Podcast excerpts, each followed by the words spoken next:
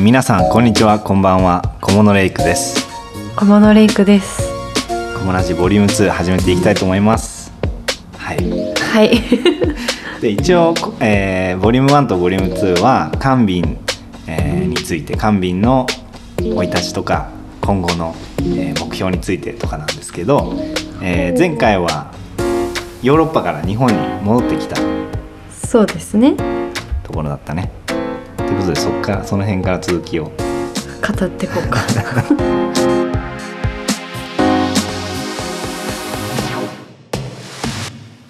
とりあえず東京にロンドンまあロンドンに3ヶ月確か大学の休学中。にうん。遊びに行って、え遊びほうけて帰ってきて普通に大学ちゃんと終わらせて終わらせて。就職してっていう感じでした。でそもそも大学の勉強してた内容は何だ建建築です。建築？なんで建築に行こうと思ったんですか？おおそれはもう高校3年生の私に聞いてくださいって感じでちょっとあんまり覚えてないんですけど。みんなでもそういう感じだよね多分。ねえなんか今思うとなんで選んだんだろうって思うけどまあ選んで、はい。じゃあよかったと思う。ああよかったね。建築。建築おすすめ。なるほどね。じゃあ建築でえーっとこの頃音楽活動はどんな感じ？そんなにまだ？全然してない、うん。とりあえず趣味で。うん、ただちょいちょいそのスカイトピアさんは、ロンドンからたまに帰ってきて、ライブしたりしてたよね。そうだね。そでそれにちょっと参加したりコーラスでは入ったりっていうのはそうだそうだ。12回あったかな？そうだね。えっとその時ケン小林でいろいろ出していてシングルを2枚一緒に出したんだよ。それが多分ああ初めそれはやったそうだね。初めてのコラボ、うんうんうん。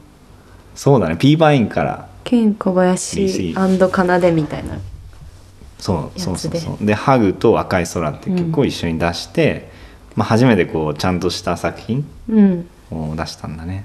うん。で、えーかつ建築の勉強も続けて卒業してどうなったんですか？就職して就職してからえっ、と木工やりたいっておたんですよね。これターニングポイントある意味。なんでえっとどういう流れで木工っていうものに？うん。まあまず設計のお仕事をしてて、か家具なんですけど。で、まあ、家具を作る現場とかうん。見たこととかそのデスクワークがもう相当に苦手だっていう手を動かしていたいっていう欲求とかが高まって相当吟味して木工行こうって進路変更。なるほどね。あちょっと路線変えよう。そう。そのでもか、ううんんその路線変更って結構大きいものだったから自分にとっては、うん大きいよ。だってそりゃさ。だってずっとさ、うん。図面とか書いてさっていうのからなんか作る人になる。なるほどね。それで作る方に行きたい。でも作るにはえーいきなりはなれないってことだよね。さいきなり作ることはできないかいきなりら作ることはできない。いろいろ調べたらなん。かうん学校の訓練校に行くっていうはい。ステップが結構必須っぽいぞというのが分かって、えまた学校かみたいな。はいはいはい、はい、ちょっと最初は嫌だったんですけど。学校に行くことになったんだね。そう学校行かなきゃいかんのかって思ってちょっとまたかって思ったんですけど、最終的にそれはもうすごいいいチョイスでした、うん。分としては。なるほどね。で学校があった場所が高山。高山、えー岐阜県高山市。有名な場所だよね。有名ですあねー全然自分は知らなかったけど行ってみたらもうすごいいいとこでした。そうだよね。だからある意味だからそのロンドンから東京に行って その後岐阜の高山またこう全然高山もねあのそう訓練校って全国にあって東京にもあるんだあただもう東京はもういいいいですって、ういあ 飽きた。やあのもう電車に乗りたくなさすぎて、ちょ東京はもう私はいいんです。山の方に行きうーん。結構山に憧れてたから今もですけど。なるほどね。なんで結構この辺はあんま考えず、まあ、高山でいいかな、ねえなるほど。でも結構適当に決めちゃった。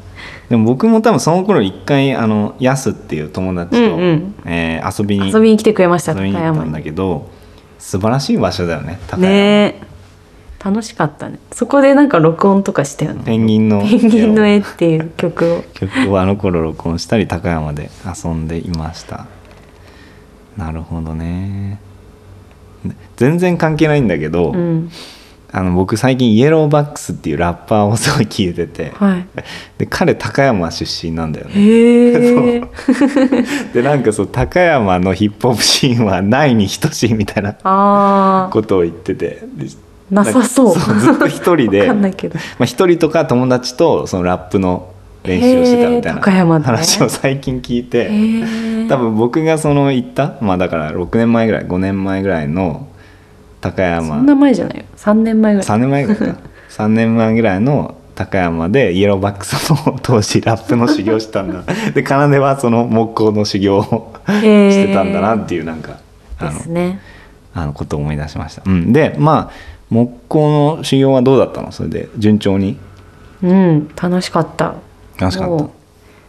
結構頑張りました。えそれはもう前にえ寮みたいな場所だったんだっけ？寮もあったし、うん。まあ毎日朝から晩まで学校があって月から金で。で同級生30人ぐらいとひたすら木をすごい、ね、すごい世界だよね 本当に。うんなかなか面白い経験だね、うん。やっぱ結構ちょっとこう古き良き日本のスタイルのある学校っていうかうーんなるほど。毎朝転校して、うんうんうんラジオ体操から始すまごいってみたいな感じ。結構だからまあ硬いって言ったらあれだけど、やめっちゃ硬い、うん、えでその集まってきた人その学校に行ってる人の年齢っていうのはどれぐらいだったの？いやほんと18から上は60何歳とかまで。かなり幅広くて。まあでも20代が多いのかな。まあだから基本はもう本当その道に進みたいっていう若者そう。もいるし、うん。もうここに興味を持って大人になってからやってる人もいるってことだ。ねそう、うん。っていうかうんそうだね。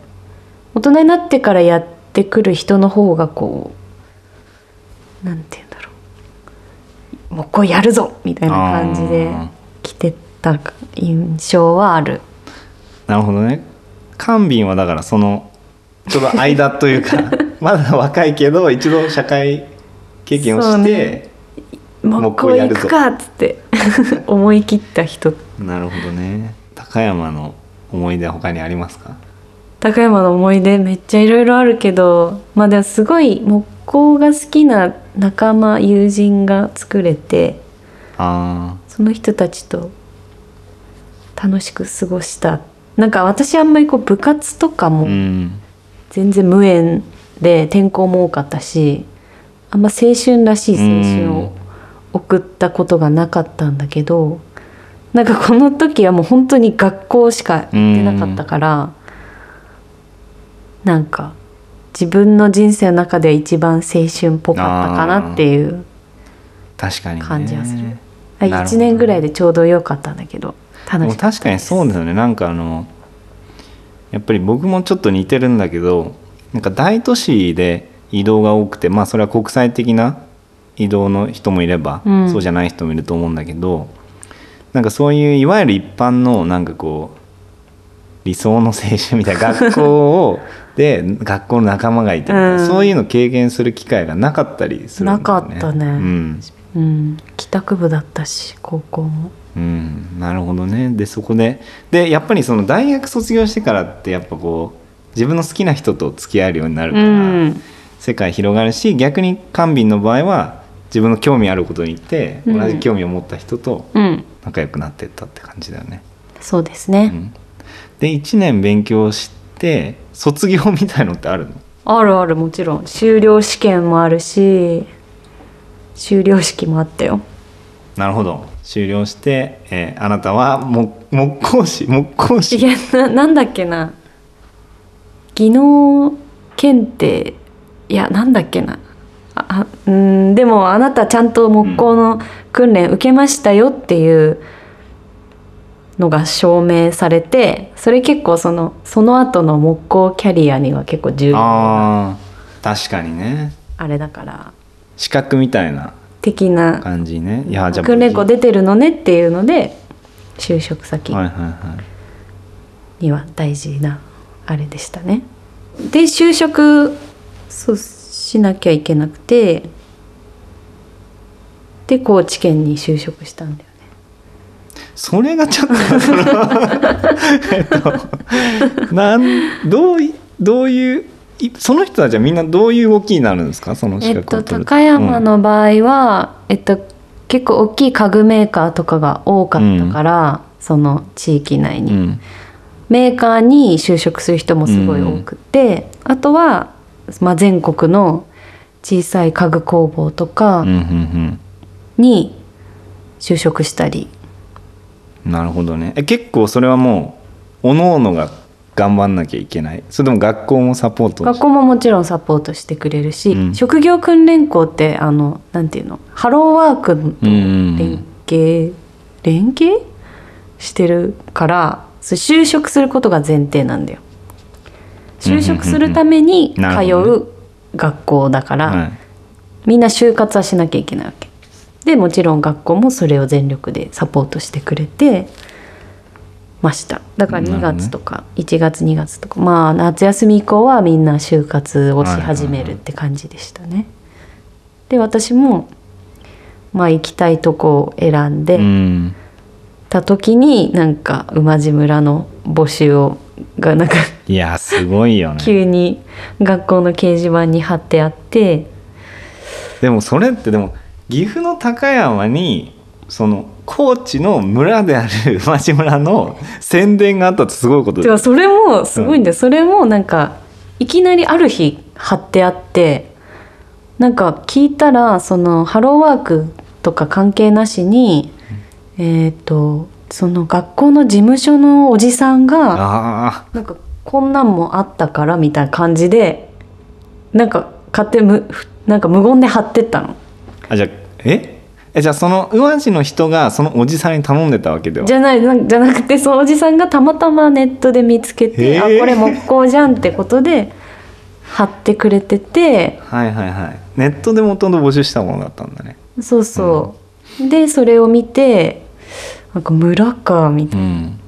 ちょっと村って住んでみたいなと思って、でしかもその募集内容が結構ちお皿とかを作れる技術を身につけられますよみたいな感じの募集だったのでもう村の方が面白そうだしめっちゃいいじゃんと思って。うん。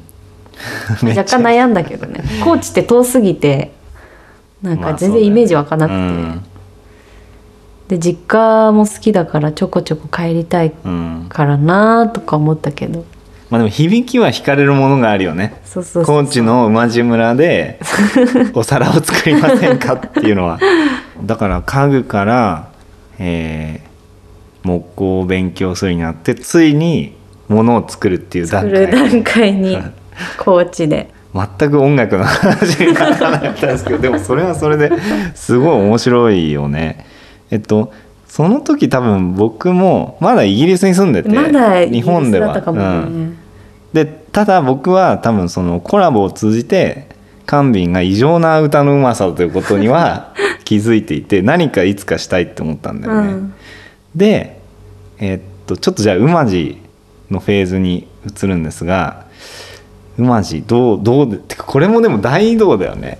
そうねまあでもあのさ引っ越しばっかしてきた人生だから、うん抵抗はそんなになくでも今考えるとよく考えるとすごいとこに引っ越したなと。